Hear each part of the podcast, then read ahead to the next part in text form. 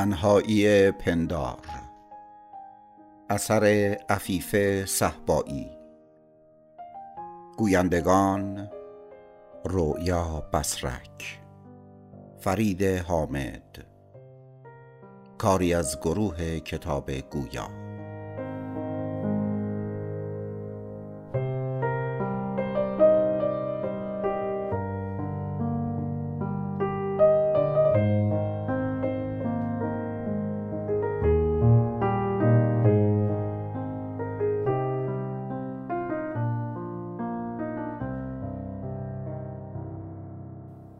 فصل سوم. امروز که پنجره رو باز می‌کنم برگای درختا و آسمون و باد خنکی که میوزه همه با خودشون رنگ و بوی پاییز رو میارن تو خونه. اگه یه نمه بارونم می‌زد دیگه حرف نداشت. اون وقت من مست می شدم و ساعتها می شستم کنار پنجره و می‌رفتم توی دنیای خیالی خودم و از این دنیای زمینی فاصله می گرفتم. با خودم میگم کی باورش میشه اینجا مرکز شهره؟ خودم که باورم نمیشه.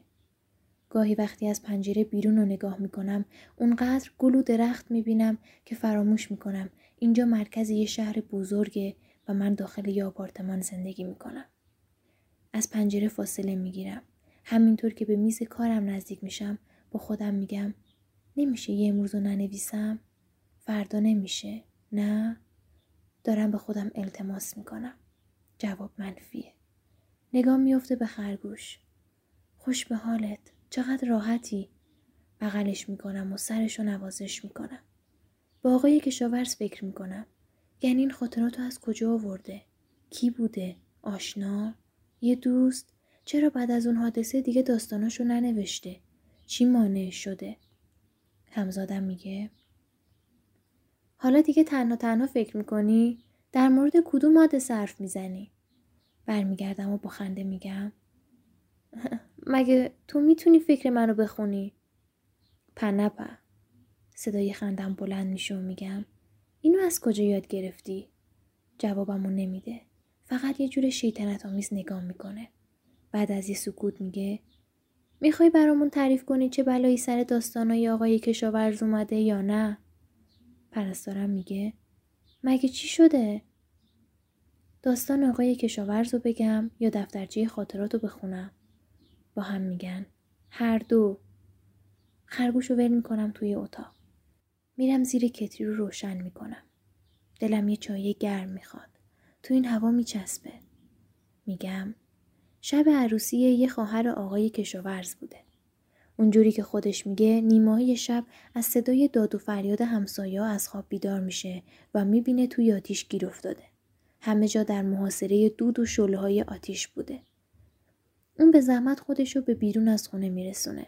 وقتی می‌بینه زن و بچه ها و خواهرش تو آتیشن میره اونا رو نجات میده. وقتی می‌رسه بیرون بیهوش میشه.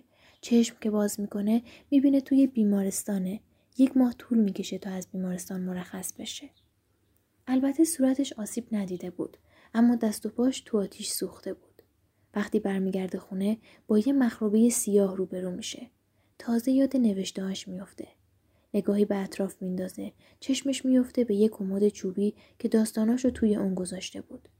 کمد کاملا سوخته بود. بیشتر که دقت می‌کنه تعدادی ورق سوخته و نیمه سوخته می‌بینه که در گوش و کنار پراکنده شدن.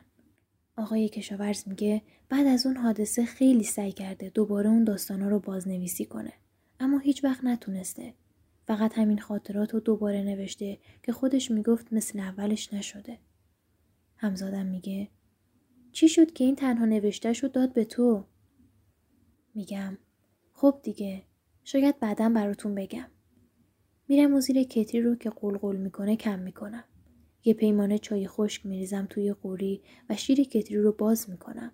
آبجوش میریزه روی چای خشک. وقتی قوری پر میشه درشو میبندم و می‌ذارم روی کتری که دم بکشه. خب اینم از چایی. خرگوش دورو برم میچرخه. پرستارم میگه برو بشین من برات چایی میارم. ممنونم خودم میریزم. میام و میشینم روی صندلی. دفترچه رو باز می‌کنم. همزادم تلویزیون رو روشن می‌کنه. شبکه مستند. پیدایش هستی. انفجار بزرگ. ماده تاریک. انرژی تاریک و اینا چیزاییه که به طور پراکنده به گوشم می‌خوره. تا دفترچه رو باز می‌کنم همزادم به من نگاه می‌کنه. میگم تلویزیون رو خاموش کنم؟ میگه آره تکراریه. پس چرا با دقت نگاه می‌کنی؟ می‌خواستم ببینم به چیز جدیدی رسیدن؟ رسیدن؟ ای میرم برای خودم چای می‌رسم. دو حب قند هم بر میدارم و میام میشینم سر جا. تلویزیون رو خاموش می‌کنم و شروع می‌کنم به خوندن.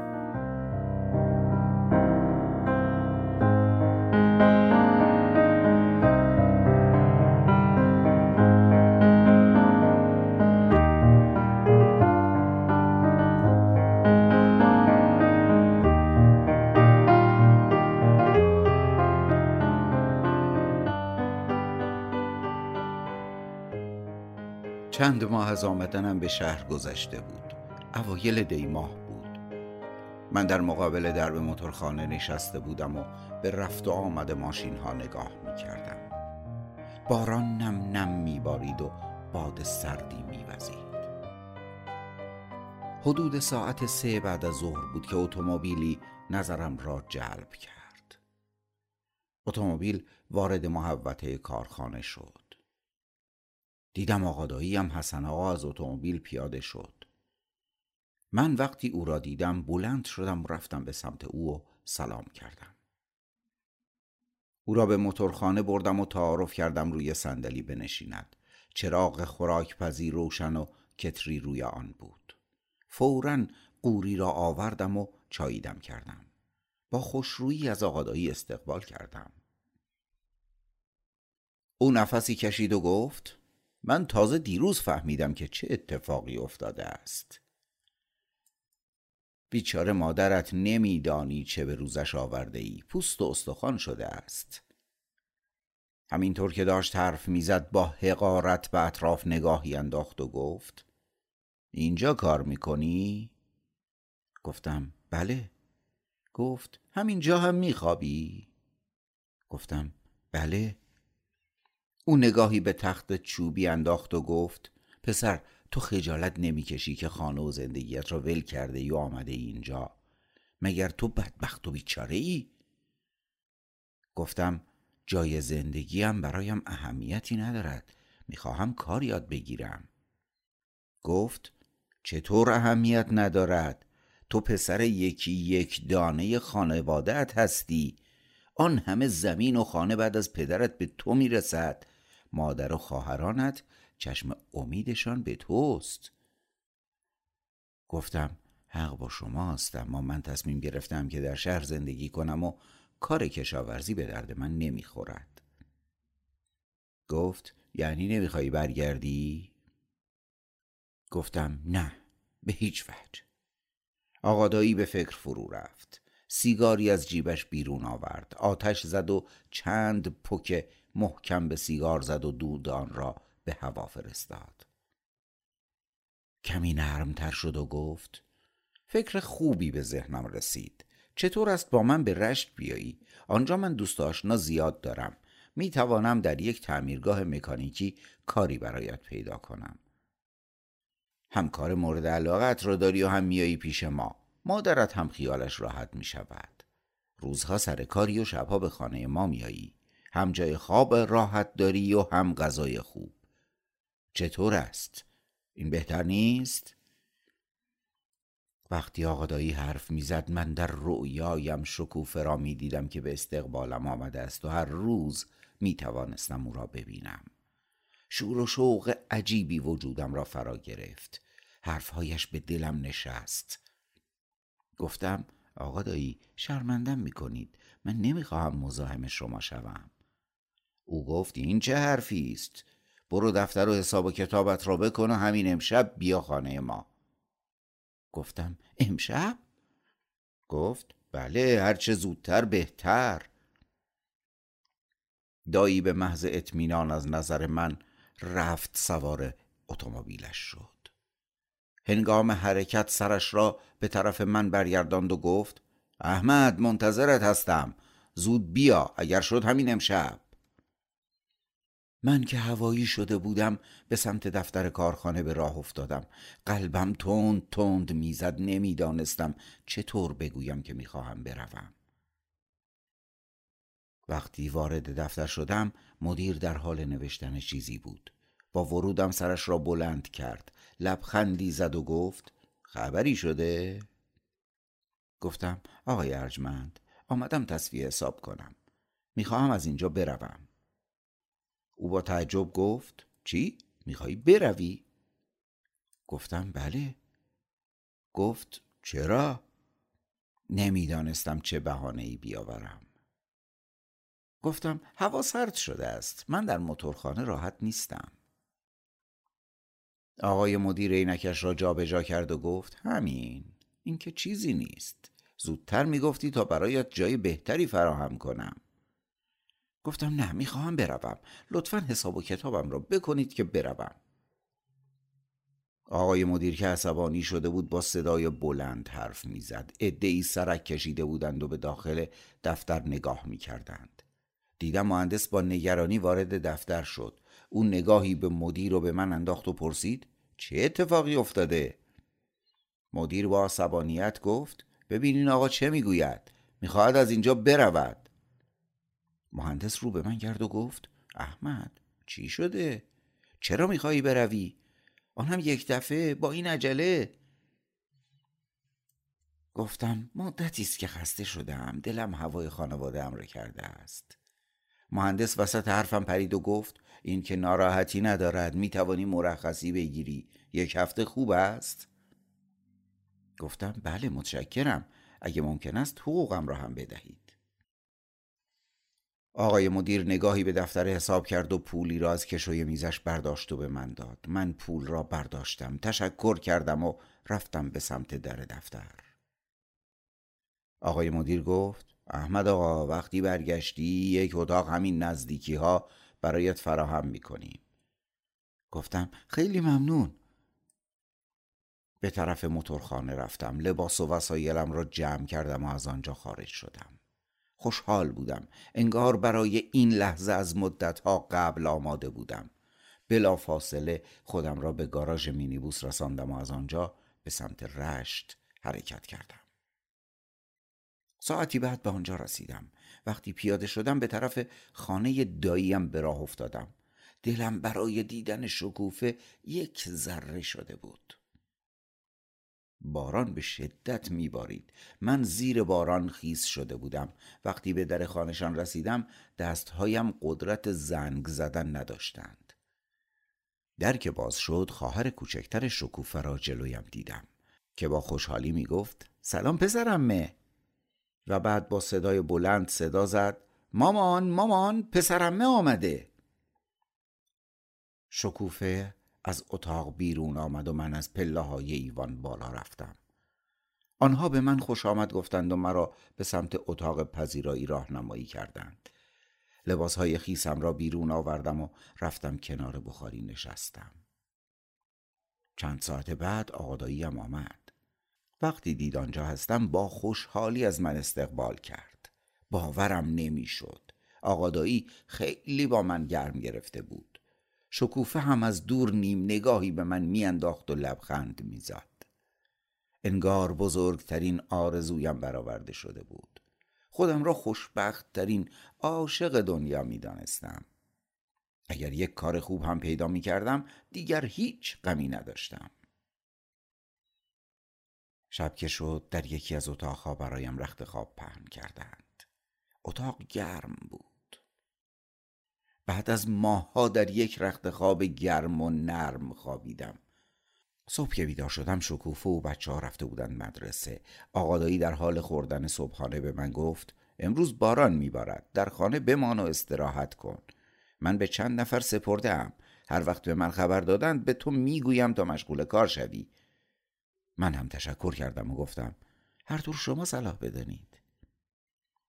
یک هفته به خوردن و خوابیدن گذشت تا اینکه آقاداییم مرا به یک تعمیرگاه معرفی کرد. آنجا مشغول کار شدم. روزها کار می کردم شبها به خانه آقاداییم می رفتم غذا آماده بود جای گرم و نرم داشتم. شکوفه را هم می دیدم آیا خوشبختی از این بالاتر می‌شد؟ چند هفته گذشت. اوایل اسفند بود که یک روز استاد کارم آمد به مغازه و گفت امروز می‌خواهم ببینم چقدر کار بلد هستی. بعد به من و چند شاگرد دیگر چند نمونه کار داد و گفت تا برمیگردم باید اینها را آماده کرده باشید. من نگاهی به کاری که داده بود انداختم. تعمیر آن قطعه خیلی سخت بود. آن هم برای من که تازه کار بودم. از بچه های دیگر کمک خواستم. گفتند به ما مربوط نیست. وقتمان گرفته می شود ما باید کار خودمان را انجام دهیم. هرچه سعی کردم نشد که نشد استاد کارم آمد. یکی یک کارها را می‌دید و سرش را تکان می‌داد. همه کارشان را به طور کامل یا در حد قابل قبول انجام داده بودند. اما من هیچ از کاری که به من سپرده بود سر در نیاوردم. استادکارم به من نزدیک شد و گفت چرا کارت را انجام نداده ای؟ گفتم استاد ببخشید تعمیر این قطعه برای من سخت است. او بدون مقدم سیلی محکمی به گوشم زد و گفت احمق نفهم پس این همه مدت وقت مرا تلف کردی چی یاد گرفتی؟ بدبخت دهاتی تو را چه به تعمیر کاری؟ بهتر است بروی دهاتتان و کشاورزی کنی.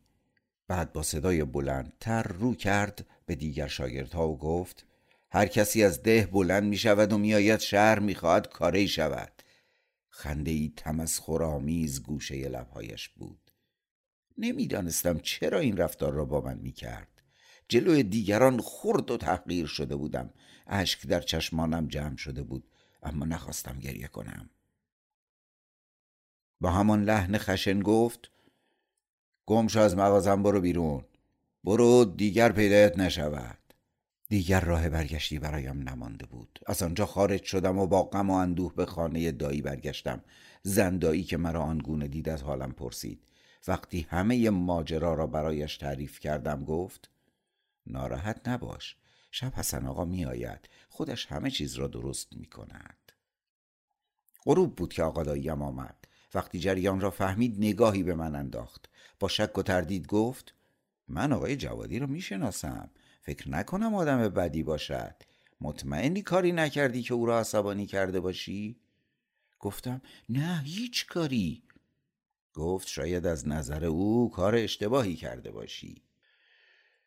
از اینکه جلوی شکوفه و زندایی حرفهایم را قبول نداشت و تردید کرده بود ناراحت شدم. آقادایی گفت مهم نیست. خودم فردا می‌روم و با او صحبت می‌کنم. فردای آن روز که بی صبرانه منتظر بودم آقادایی آمد و گفت وقت نشد که بروم. روز بعد هم آنقدر دیر به خانه آمد که من خوابیده بودم. ولی روز بعد وقتی آمد که همه جمع بودند. گفتم آقا دایی پیش استادکارم رفتید؟ گفت بله رفتم. گفتم چه شد؟ نگاهی به من و دیگران انداخت و گفت آقای جوادی خیلی از تو ناراضی بود. به من گفت این احمق بی استعداد را از کجا آورده ای؟ او که هیچ چیزی بارش نیست بهتر است برگردد به همان جایی که آمده و کشاورزی کند. او به درد کار فنی نمی‌خورد. جلوی زندایی و شکوفه و بچه ها غرورم شکست. خجالت کشیدم. زبانم بند آمده بود. شکوفه گوشه نشسته بود و گاهی نگاهم می‌کرد. حس کردم آقادایی خودش دل پری از من دارد که اینطور حرفهای توهین آمیزش را از قول آقای جوادی به من می‌زند و ول کن نیست. گفتم آقادایی دست شما درد نکند. مرا آوردید اینجا که این گونه تحقیرم کنید. گفت چه می‌گویی؟ من همه زحمتم را کشیدم. جای خوب به تو دادم و کار خوب. نمی‌دانم تو در محل کارت چه کرده ای که آقای جوادی از دستت ناراحت شده است. نگاه سنگین همه را روی خودم احساس می کردم مثل اینکه من گناهکار بودم و آقای جوادی حق داشت. چطور می توانستم به آنها بفهمانم که من گناهی نداشتم؟ زندایی سرش را تکان داد و رفت سفره شام را آورد و پهن کرد. شکوفه دیگر نگاهم نمی کرد. ولی بچه ها در سکوت نگاهم می کردند. آقا دایی برای اینکه مثلا دلم را به دست آورد گفت حالا بیا شامت رو بخور. ناراحت نباش. این تعمیرگاه نشد جای دیگر. توی این شهر پر است از تعمیرگاه. من خودم برایت جای دیگر کار پیدا می کنم گفتم نه ممنونم. نمی‌خواهم شما را به زحمت بیاندازم. خودم می‌روم دنبال کار. او دیگر چیزی نگفت. گفتم ببخشید. من می‌روم بخوابم. بلند شدم و رفتم به سمت اتاقم. رخت خوابم را پهن کردم و خوابیدم. اما تا صبح از این دنده به آن دنده می شدم. خوابم نمی برد. با خودم تصمیم گرفتم صبح از آنجا بروم. دیگر نمی توانستم اجازه دهم غرورم را این گونه خورد کنم.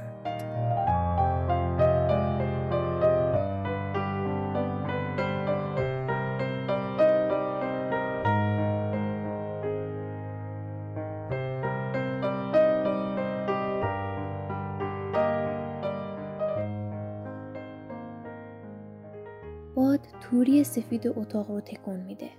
نفس عمیقی می‌کشم. همزادم نگاه می‌کنه. تازه متوجه چند خط باریک میشم که گوشی چشاش افتاده. با خودم میگم یعنی دارم پیر میشم؟ اما نه. من که هنوز چل سالم نشده. پرستارم یه گوشه کس کرده و نشسته. آخه امروز حرفشو گوش نکردم و قرصامو نخوردم. انگار وقتی قرصا رو می‌خورم بدتر میشم. میگم باشه بیار اون قرصا رو می‌خورم. نگام می‌کنه. لبخندی صورت رنگ پریدش رو پر رنگ می‌کنه. چرا تا حالا متوجه نشده بودم؟ اینم که درست شکل خودمه. در حالی میاد که یه لیوان آب دستشه و چند تا قرص. قرصا رو می‌گیرم. میریزم توی دهنم و لیوان آب و سر می‌کشم. همزادم میگه بقیهشو نمی‌خونی؟ پرستارم میگه دیگه برا امروز کافیه. تو که نمی‌خوای اون اذیت بشه. فقط خوندن که نیست. حالا باید بازنویسی هم بکنه. تازه داستانای خودش هم مونده. همزادم میگه تو نمی‌خوای اون پیشرفت کنه و موفق بشه. پرستارم میگه من نمی‌خوام. من بیشتر از تو می‌خوام. اما من مسئول سلامتیشم. اون در طول شبانه روز هزار تا کار سرش ریخته. خب باید یکم توی این ساعتی که تنهاست استراحت کنه یا نه؟